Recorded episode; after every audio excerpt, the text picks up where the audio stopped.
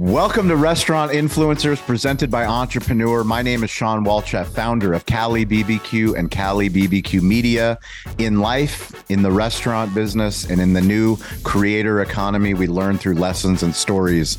We're so grateful to Toast, our primary technology partner at our barbecue restaurants, and for believing in storytelling, for believing in technology, and for, for giving us this stage to bring on guests like today. Today we have Chef Isabella Coss. She has just been named one of 11 of Food and Wine's best chefs in America. She is a postre chef at Lutèce in Washington, Yes. D.C. Isabella, welcome to the show. Hello, hello, Shawn. It's so good to be here. It's so Um, good, so good to have you. Thank you for being here. No, no, it's a pleasure. My pleasure. So we're going to start with our favorite random question, which is where in the world is your favorite stadium, stage, or venue? Stadium, stage, or vendor? Or I- venue, or venue. Or venue? I think, what could it be? What could it be? I really like, um, in Mexico, there's a big stadium called Estadio Azteca. It's Mhm. giant. It's Yes. giant. It's where we have any type of, like, it's our only big stadium in Mexico City. I've only got the pleasure to be there for like soccer matches. And the energy that you can feel at a soccer match, it's, I think, uncomparable to anything. Like, the, you can feel the benches jumping while everybody jumps. So it's those type of like cathartic places where like the energy just is so contagious that you cannot, you can do nothing but like have fun. So Estadio Azteca. Estadio Azteca Beautiful. gonna be for me. All right, Estadio Azteca. We're going to go there. We're going to talk to entrepreneur. We're going to talk to Toast, um, and we're going to fill it with hospitality people, people that love that love food, that love restaurant business, that love storytelling, and we're going to bring that energy. But we're going to put you in the middle of the soccer field, in the middle of the pitch. If I'm we could say- fill Estadio Azteca with a chef, that would be like a never ever seen before thing. Ever seen before. It's it's a dream. Now it's a, now it's a mutual dream. Now it's a mutual dream. We're going to make it happen, but I, I'm going to give you the mic, and I you need to welcome everybody and tell tell tell the stadium who who are you? What's your story? um, okay, if I was in Estadio Azteca, I would tell everybody that um, I'm in Mexico, so I would I, I it's it would connect I think with people from all America and and especially Mexicans. So I could first say that I'm from Mexico. I'm originally from Mexico, born and raised. Um, I moved to the states to cook and to cook at the best restaurants. And I've been lucky and fortunate to find incredible mentors and teams here. And now I'm in Washington, D.C., and I run a pastry program uh, at a small, uh, tiny neo bistro called Lutèce in Washington, D.C. And from going to one capital of a country to another capital just feels right. Tell tell us about the journey. When did you when did you make the decision to come to America? I made the decision. So I started working in Mexico professionally. Uh, very young, very young. I knew I wanted to cook from a very young age. Uh, my parents didn't didn't. They were asking. They were hoping I would change careers. But uh, I think I think chefs and and probably um, people that work in careers that are uh, high demanding, artists. I think creative people when you know you have to create, you're just gonna keep doing it, either whatever um, type of, of work field you end up in. And even if it's compensated or not, you're just happy to do it and express yourself. So from from an early age, I knew I wanted to cook. It's just it was just matter where. And I got myself my first job uh, at a restaurant called Pujol in Mexico City. It's one of the most awarded restaurants over there. I knew it was a good restaurant. I didn't know how big of a restaurant it was back then. I was 17 years old. I showed up one day. I, I saw the chef outside and I just started like, hey, you know, can you let me come in? I don't know, you know, it'd be fun. Um, I want to learn. And, and he was very kind. He's like, yeah, sure, come. I, I don't know if he was kind or he just didn't care that much or, you know, or he was just like, sure, yeah, come tomorrow, you know, or sometimes it's luck. Sometimes it's a bunch of little things, you know, and, and he was just like, yeah, sure, come tomorrow. So I showed up next day with my knives and ready to work, and nobody knew I was coming because the chef wasn't there. So I was like, He, chef he probably me. didn't expect you to come. in a kitchen, if you said the chef told me, you can get away with so much stuff. No, the chef That's told the me I should secret? be here. You know, That's the secret. There you go. so I, I started cooking. Uh, I was 17 years old. They hired me when I was 18, and I became the bread baker there. Um, and I was always there. I wouldn't. I wouldn't. I knew right away I wanted to be in kitchens. Like it was. I was fascinated by the movement, by the pressure. I really like the pressure. I really like the pressure, and I like the uh, constant uh, creative solutions to try to solve any type of problems. You know, I was so proud of how good I was sweeping. I was so proud of how good I could wash a pot now. I was so proud of how good I could do brown butter. Like every every new task became and it was a very I was very young, so it was very formative years. So so I was like obsessed with the environment. I couldn't leave. I think that's why they hired because I would just not leave the building. So when they're like, please start paying this lady, you know? Yes.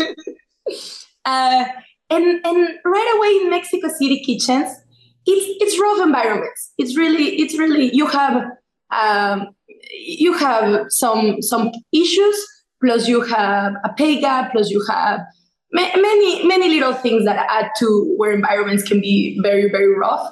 And I I decided that if I was going to be cooking, I needed to find myself a, a good environment and what that would look like. So. Um, uh, there was a pastry chef called Alex Stupak in New York City. And I moved to New York and I showed up in his place. I saw he was opening a Mexican restaurant. And I was like, How did you how did you how did you see that? Was that online? Was that you followed him? His wife, Lauren, she was a pastry chef. Um, they're both pastry chefs, right? I think it's a great combination. Yeah. um, and I saw they posted something on Facebook, like they were opening Empellon. And I applied.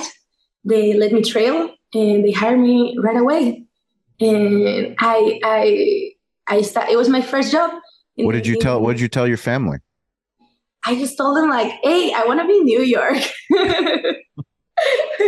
I wanted, I wanted to be New York. I, I realized New York. There, I realized there was something happening in in the industry in New York City uh, back then. I feel now I realize of how much the industry of like America. It was like that was like 2011 when I moved. hmm So it was a time where pastry chefs were superstars.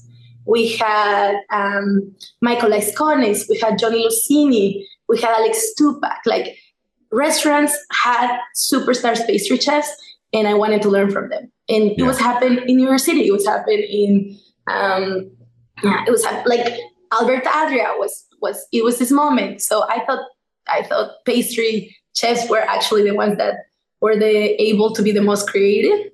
So I knew I was like, this is the way I need to go. Why did you feel that pastry allowed you to have more creativity than any other part of the kitchen? Mm, First, I think is uh, in pastry you find independence.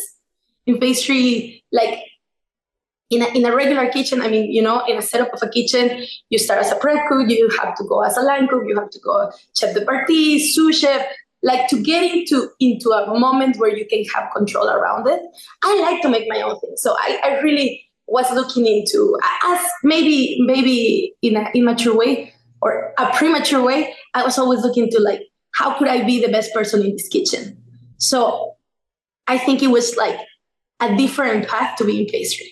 Pastry allows you to like be the best at something faster that I had to be like dealing with all these boys in the line. And I also didn't want to be there. Pastry, I really believe everybody likes pastry and everybody in the kitchen comes to pastry for like a safe space. They always come for like, hey, do you have a snack? Do you have ice cream? What Yeah. are you doing? Everybody treats the pastry chef right. You know?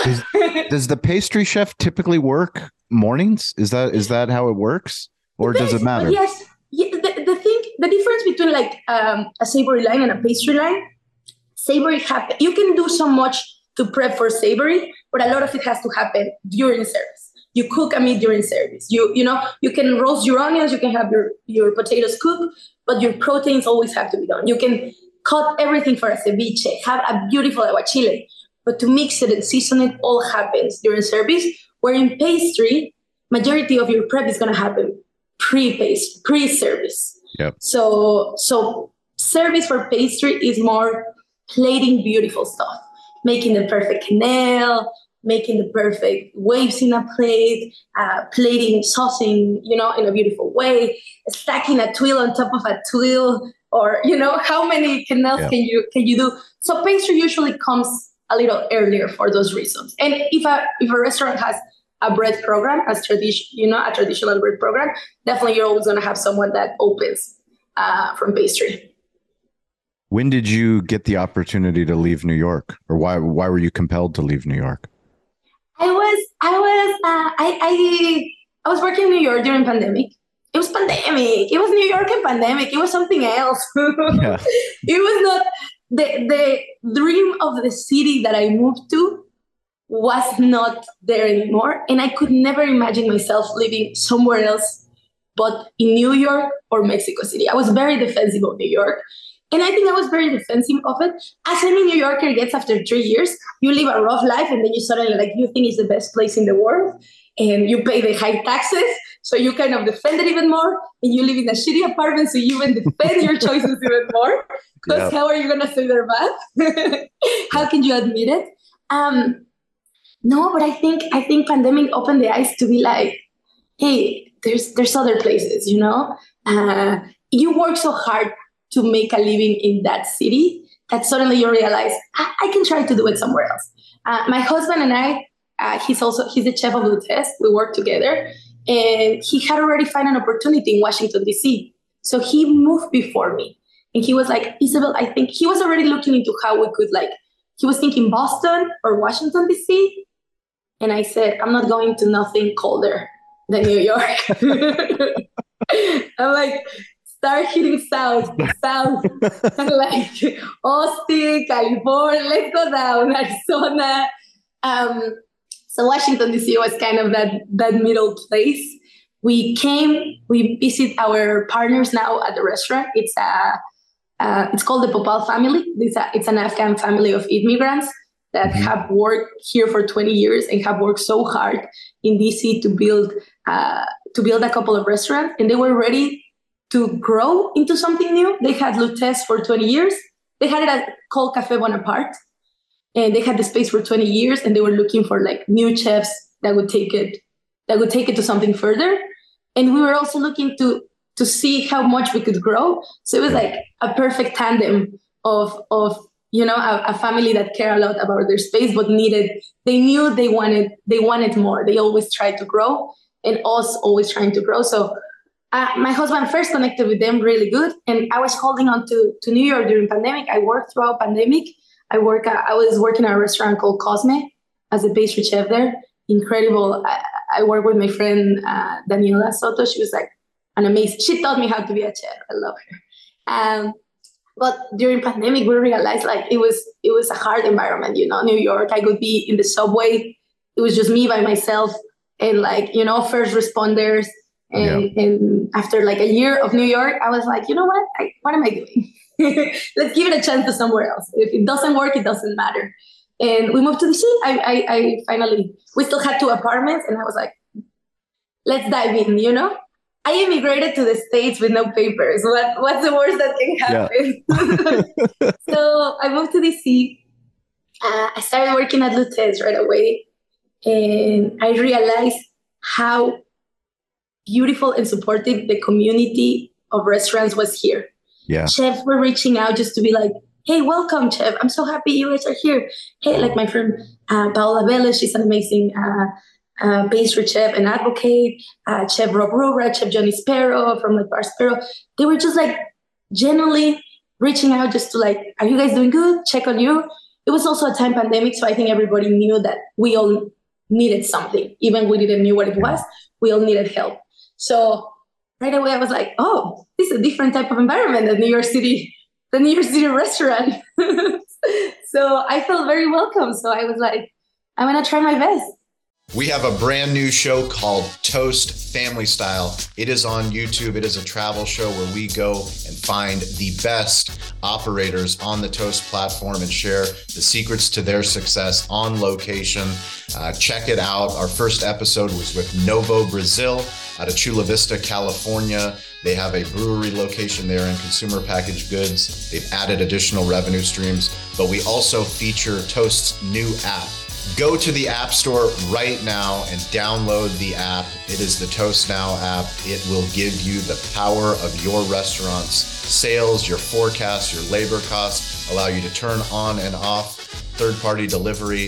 It is mind blowing how cool this app is. It has been the most requested thing of Toast. Leadership built it uh, with so many of you that listen to this show, so many of the Toast customer advisory boards. I was there in lots of those meetings. Uh, it is one of the coolest things that I have seen rolled out. I can't wait for you, the listener, to download the app, give us your feedback, make your Toast app unboxing video.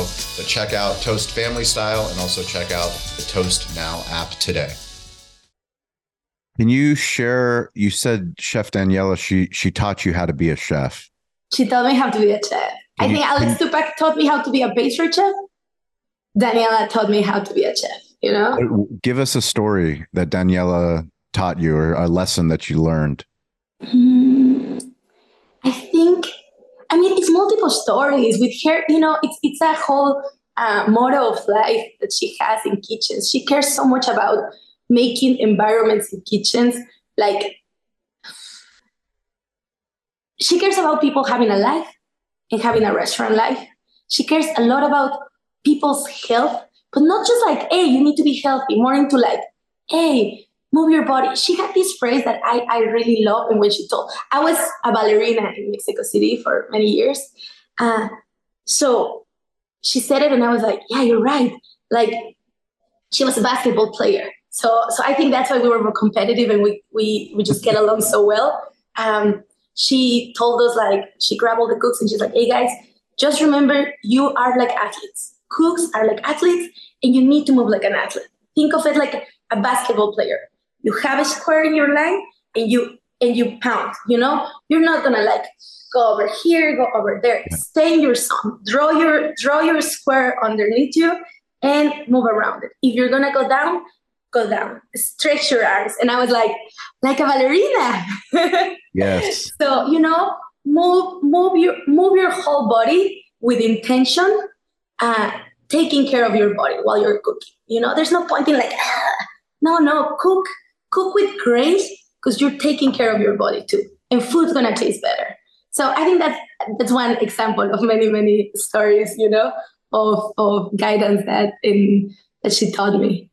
So we have we have amazing people that tune in from all over the world that listen to this show: restaurant owners, chefs, um, hospitality professionals, storytellers, content creators. Uh, we believe that every business is a family business, but very infrequently do husbands and wives both share the same kitchen at work and at home. Can you uh can you bring us can you bring us into the the workspace and home space and how do you of, of a relationship at work? Absolutely absolutely.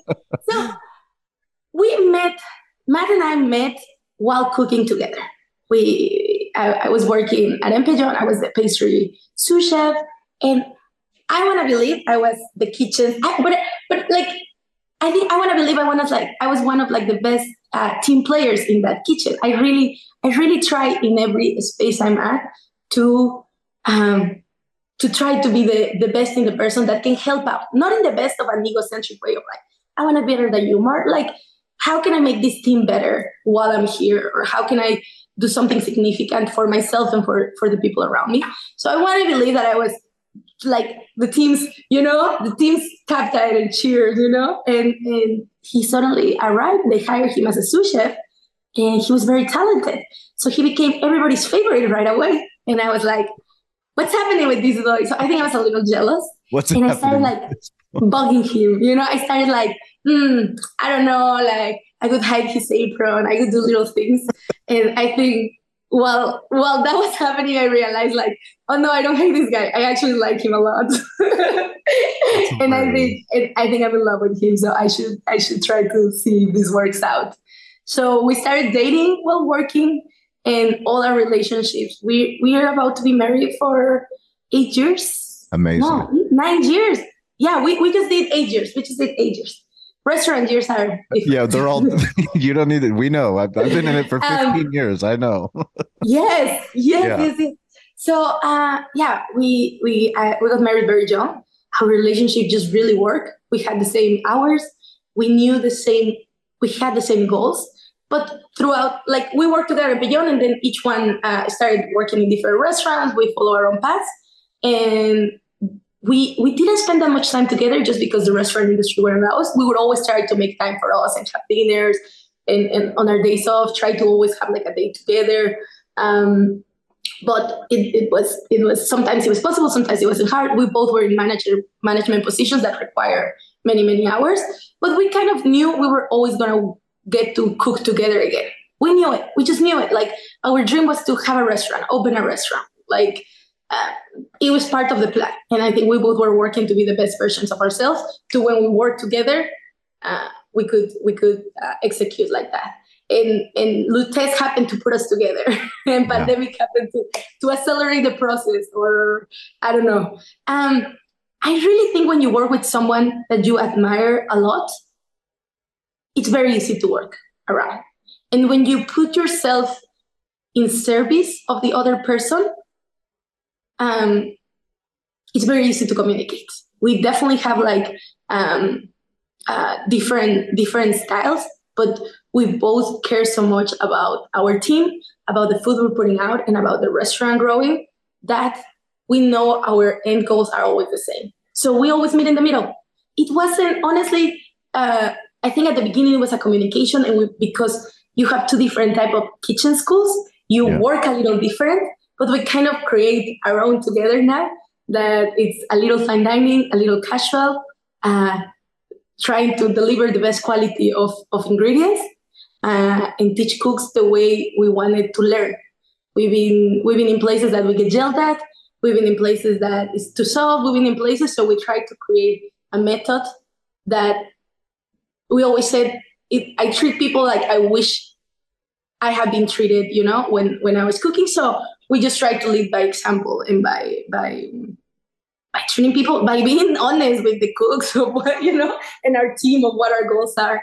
So I really, I really like working with my husband. I really, I can't complain. I can't complain. I can't complain. I think we both care about the same things and the qualities that I have. He he makes sure they shine, and the qualities that he has, I make sure I make sure they're being seen. So I think talk, just respect.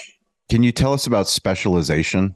when you look at you know having to do every job when you guys took over and started working at Lutèce and having to be the host and the manager and the cook and doing the social media and doing you everything. mean my specialization in becoming a, a, a yeah, graphic designer yes a graphic designer specialization yes you know what happened when we when we opened Lutèce and I feel that happened with everybody in the restaurants uh, the the work had changed pandemic made everybody look at if they wanted to be in this industry, if they wanted something else, uh, if this industry was right. Like we all took a hard look at ourselves and the jobs we were doing. And in that part, some people wanted to like pursue other careers or take a break or explore other things. I did the same thing.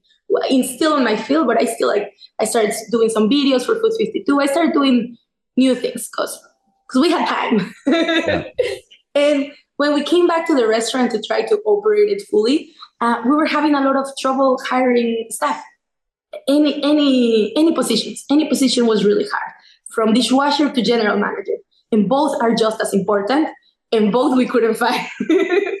so we run with a very small team, uh, and in that little team, we had the the chance to see what was wrong within ourselves and what was wrong with everything in the restaurant and how we could make it better.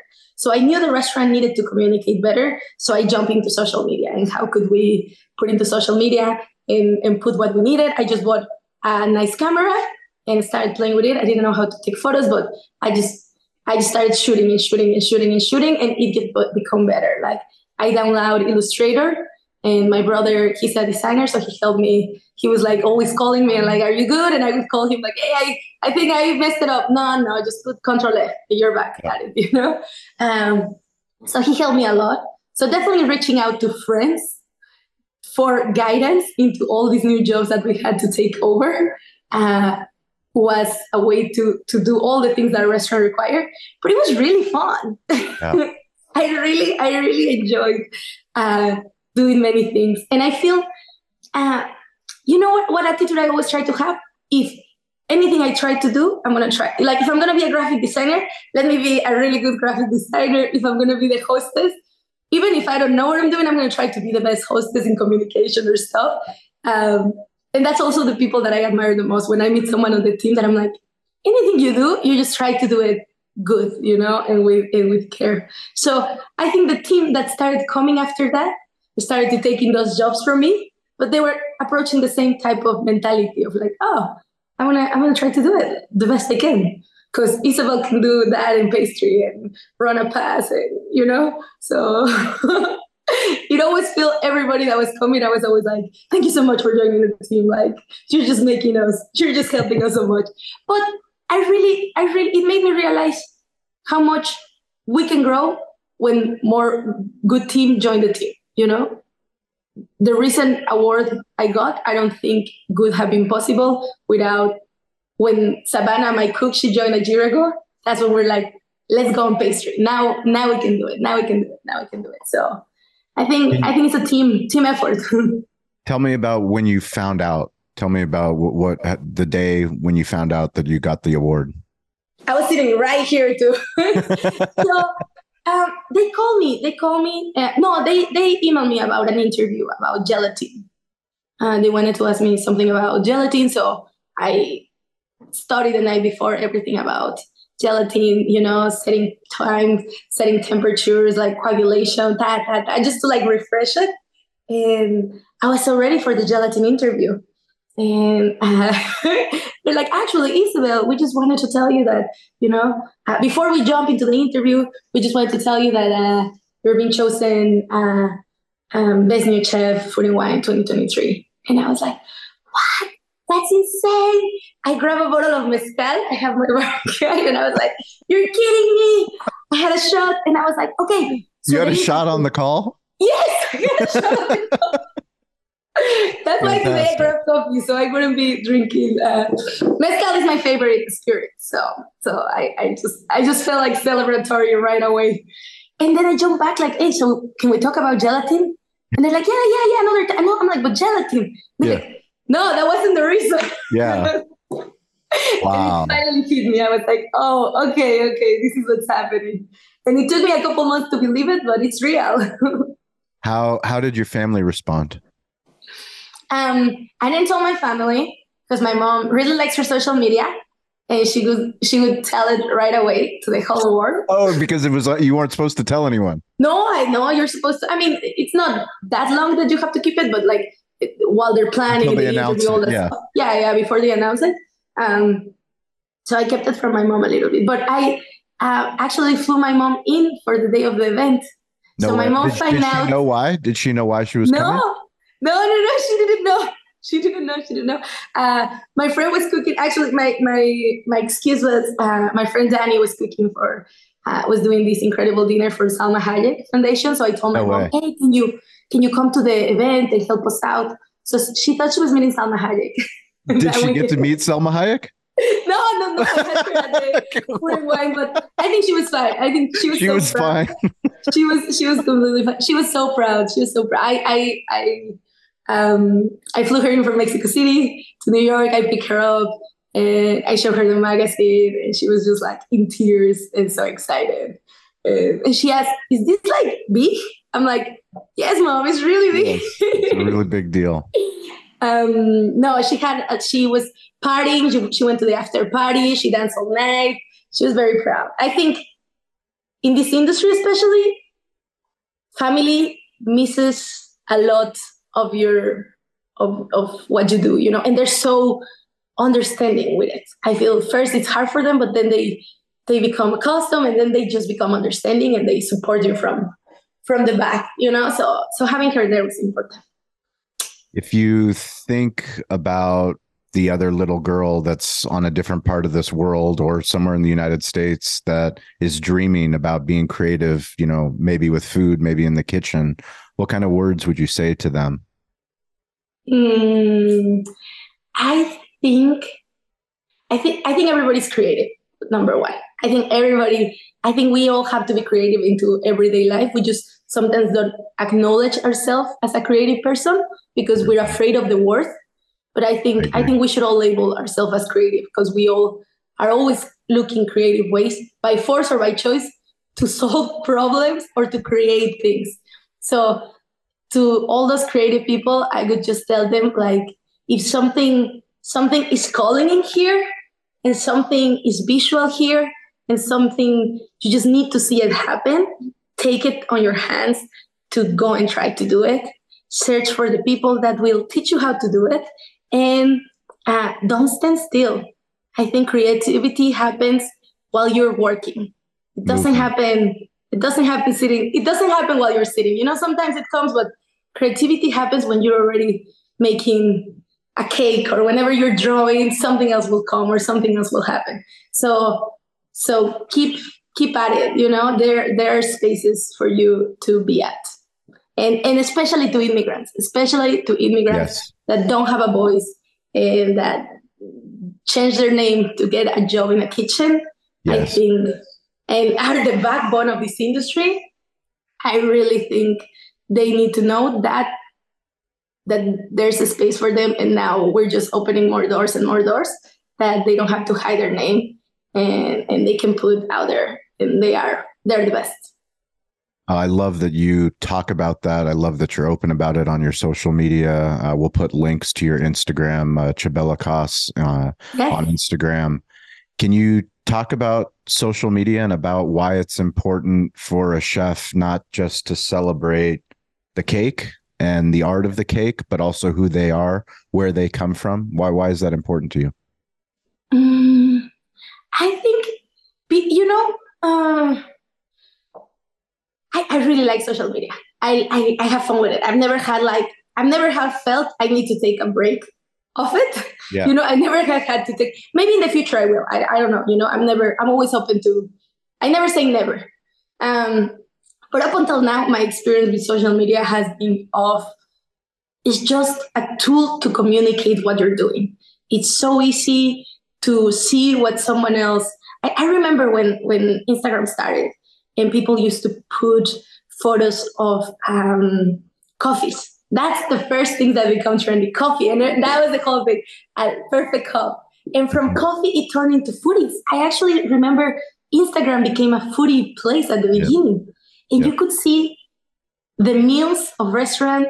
Back then, I didn't have like any paperwork here in the States, so I couldn't travel. So I started to see like, oh, this is what uh, the chef of Mugaritz is doing on their third course. Because people could just post with no filters. Yeah. No yeah. filters the food, you know, suddenly you could see if actually the food looked pretty or not because yeah. people were posting and posting and posting. So I think social media is a way to communicate with such a such a big audience, and you don't know who's looking at your work. You don't know who uh, it's going to connect with it. But if you put yourself out there in the most genuine way, I think people people's gonna gonna connect with you. So I think for me, social media, I don't see it as to make money. I see it as a communication communicating way even for the restaurant um so we've got uh, some people that try to like help us with the instagram and they're always like no you're only reaching out to chefs on your instagram and, and i'm like what's wrong with that no yeah. no you need to make like you know uh, profit no no the restaurant makes profit when we're selling you know our food social media is to communicate for communication. So I, I, think social media is, is very important. I think social media right now is, is very important these days. And just that, just see what what people's doing around the world. I love, I'm fascinated by by that. I think what you said is very important for anybody that's listening is everyone has an idea of what they think social media should be or it is. And ultimately what it matters is your truth what's true in your heart, what you care about. If you care about it from a chef's point of view, then celebrate that. And the more that you celebrate that, the more that you build a community of like minded people that either respect chefs, that love chefs, that have chefs in their family. Like the restaurant will be what the restaurant is. But if that's the culture that you are, that communication, back to you taking over the social media initially, you wanted to communicate the, the voice, the voice of the restaurant, the voice of the brand, your voice. And in order to do that, you have to have the courage to post. And I think that yes. is that that's the the thing that we try to teach on this show. That's why we have storytellers and amazing chefs on like you is that it's so important for people to know you don't need to ask for permission. you don't. No, don't, no, don't no. Go, we don't need to go make it. Instagram's already made. YouTube's already Mm. there. You just you need, need to, to post. post. about yourself. Post the music that you like when you were a teenager. Post about you know the flowers you're doing. Post about uh, uh, post about the things that you're passionate about. And I think I think you know without filters, like who cares? Absolutely.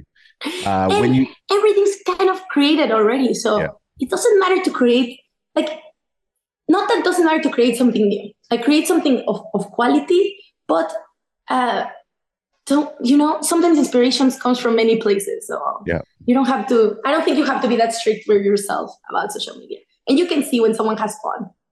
when you look back on this interview five years from now, um, you know, an entrepreneur, and you go, I want to know what do you plan on building, you and your husband, in the next five years? What's the what's the big in the dream next five years. in the next five years? I think my dreams, my dreams, dreams, dreams. So there's Big. the- I want the- big the- dreams. I want I, I want I want the biggest dream possible, so that you come back and you look and you go, oh my gosh, I dreamed too small. Uh, there's the, I mean, let's back to the stadium. Yeah, back to the stadium. No, now we're no, I mean, talking. that's that's why we start the show that way. there's the tangible dreams that are coming and are happening while we're speaking. You know that were big dreams ago. We're opening a Mexican restaurant. Hopefully, hopefully in the next month. What's it Uh, called? it's called Pascual. Pascual. Pascual is the patron of cooks in Mexico. Amazing. San Pascual. So um, uh, we're opening in Capitol Hill. So that is a dream. So I really, first on that project, it's gonna have a little side window. It's gonna have a panaderia. So I'm gonna be able to sell Cool. like, you know, some like conchas, co- like cochinito, rebanadas, all the beautiful pastries, aguas frescas, atoles, Amazing. Café de olla. I just think about it and I'm like, I want it. Um, so I really want to. I would like to make that restaurant something beautiful and unique. I think in, in the next five years, I would like that restaurant to become the look. I don't how long all this look is. I think almost four years, three and a half. We, because we opened in pandemic, we don't know our. Yeah, I know. know. Nobody knows what. But Yeah. but I think Lutèce has become an entity. You know, it's without within its years. We've tried so much to we we work to creating an identity that I think the restaurant has it that it kind of speaks for itself, and people that join just know about it. There's like a line. So I would like Pascual also to to create an identity with that restaurant and where people that love Mexican food or Mexicans that live in Washington D.C. or the DMV area to like found a place to to have fun and to and to eat delicious food. And I would like that that restaurant to be in some recognitions for sure. That always be that always feels good. I just had one and I realized it feels really Amazing. um so I'm, I'm I'm I'm I'm caring about that project a lot. And I would like to open a wine bar. I would like to have a taqueria. And and B, I would like to open something back in Mexico City. That would be cool. I would like to I would like to I would like to be going more south. Keep going south. South keeps calling. The South keeps calling. I, I, I, I'm very happy here in DC, but I think I don't know. I don't know. It's a new, it's a new idea. If how easy is to spend life between two countries. It's amazing what you guys have built and what you're continuing to build. Uh, we're honored to have you on the show. Uh, the reason we created the show is to connect with amazing people all over the globe, no matter what you're building. Uh, we know that hospitality is in everybody. Um, the food brings us all to the table. It's the thing that connects all of us as humans. You know, no matter where you are, big city, small village, it's all the, The, same. The most humble way, I always most say. Most humble way. the absolutely. most humble way to connect as humans. and it's it it's what turns strangers into friends i mean that's how that's what true hospitality is is how do you turn a stranger into a friend and uh, for us anybody that's listening to this show anybody that's watching this show uh, every week uh, twice a week once on linkedin and once on clubhouse we do live shows. So it's a chance for you the listener to come up on stage and to share your story. It's important that you know that your voice matters. So please join us either on linkedin or on clubhouse. You can connect with me at Shawn p. Walchef on Instagram, and I will send you the link so that you can connect with the community. We have digital hospitality leaders from all over the globe, and we'd love to have you guys part of that. We also do a social shout out. Um, today's social shout out is going to Maria Escobar. She works at Cali Barbecue. Um, she's been part of our familia, part of our barbecue family since we opened the restaurant. Um, she's going through a tough time.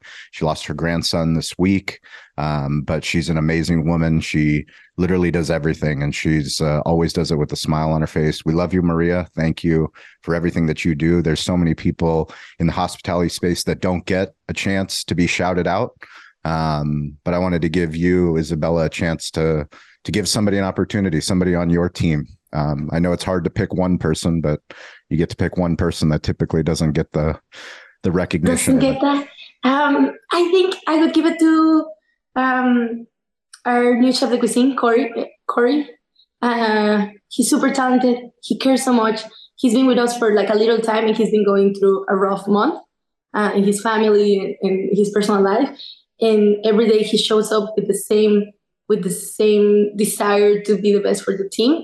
And it's honestly admirable how how hard he's working on it. So so I'm giving a shout out to Corey. That's today. awesome. Thank you. And then, real quickly, we're going to ask you. We believe in smartphone storytelling. Um, that means that people that listen to this show, we know that you don't need to ask for permission to post content on the internet. I just want to learn a little bit about do you have an iPhone or an Android? I have an iPhone. You have what version? Mm, 13. 13. Um, do you prefer text or emails? Text. Do you prefer text, text or phone calls? Oh, text. Text. Do you text have or FaceTime calls? Like or FaceTime. i Five minute FaceTimes. Okay. The best way to catch it. Hey, what's up? Blah, blah, blah. Bye. Perfect. Five minute FaceTime. Um, where do you listen to music? Spotify or Apple Music? Spotify. Spotify. Spotify. Do you listen to books or do you read books? I read books. What's your favorite book that you would recommend someone else read? Hmm. My favorite book right now. I'm I'm uh, reading Unreasonable Hospitality. Yeah. Um, incredible book. I'm having. I'm like on my third time reading it, and I think now that I'm a a, a manager, I, I keep finding uh, support and inspiration on it. So I, I, think eh, I think everybody should everybody that is trying to grow into a manager position, or eh, actually no, even if you're not trying to like in any position you are in this industry, I think it's a good book to to visit. What is your favorite social media app? Instagram. Instagram. Millennial. do you uh, do you prefer photos or videos? Photos. Photos. Uh, what is your least favorite app? Twitter.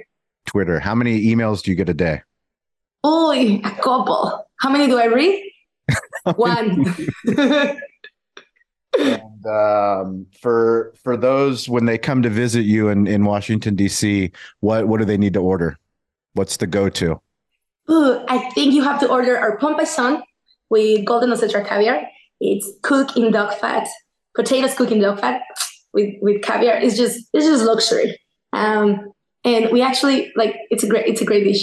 Our napa cabbage is roasted napa cabbage with like a tahini dressing is so good. And I think uh, honeycomb semifreddo for dessert. Okay. It's uh, it's kind of like a play on a cheese plate. It's a frozen frozen um, honey from Virginia, delicious honey uh, semifreddo, shaved 18 month Comté cheese. Sounds amazing. Really good. Sounds so amazing. Well, thank you, Chef Isabella Coss. You can find her at Chabela Coss on Instagram. We're going to put links um, to the restaurants, um, to her, so you can connect with her. We are grateful for your time. Congratulations on the award. I'm sure there's many more awards for you and the team. Uh, we really thank you so much. We really appreciate it, and it's for the team. That is thank you guys for listening. We're we're grateful as always. Stay curious, get involved. Don't be afraid to ask for help, and we will uh, see you all next week. Thank you. Thank you. Bye bye. Just a reminder you, the listener, you, the viewer, are the most important person that consumes this content. The only way for us to grow this show is for you to share it with a fellow friend in the restaurant business. Help us grow the show by subscribing and always reach out to me. I want to hear your story. I want to learn more about your restaurant, whether you're on Toast, whether you're looking to get on Toast. Uh, we appreciate you supporting this show and we can't wait to see the content that you're creating and to learn about the impact that you are making in your communities. Stay curious, get involved, and don't be afraid to ask for help.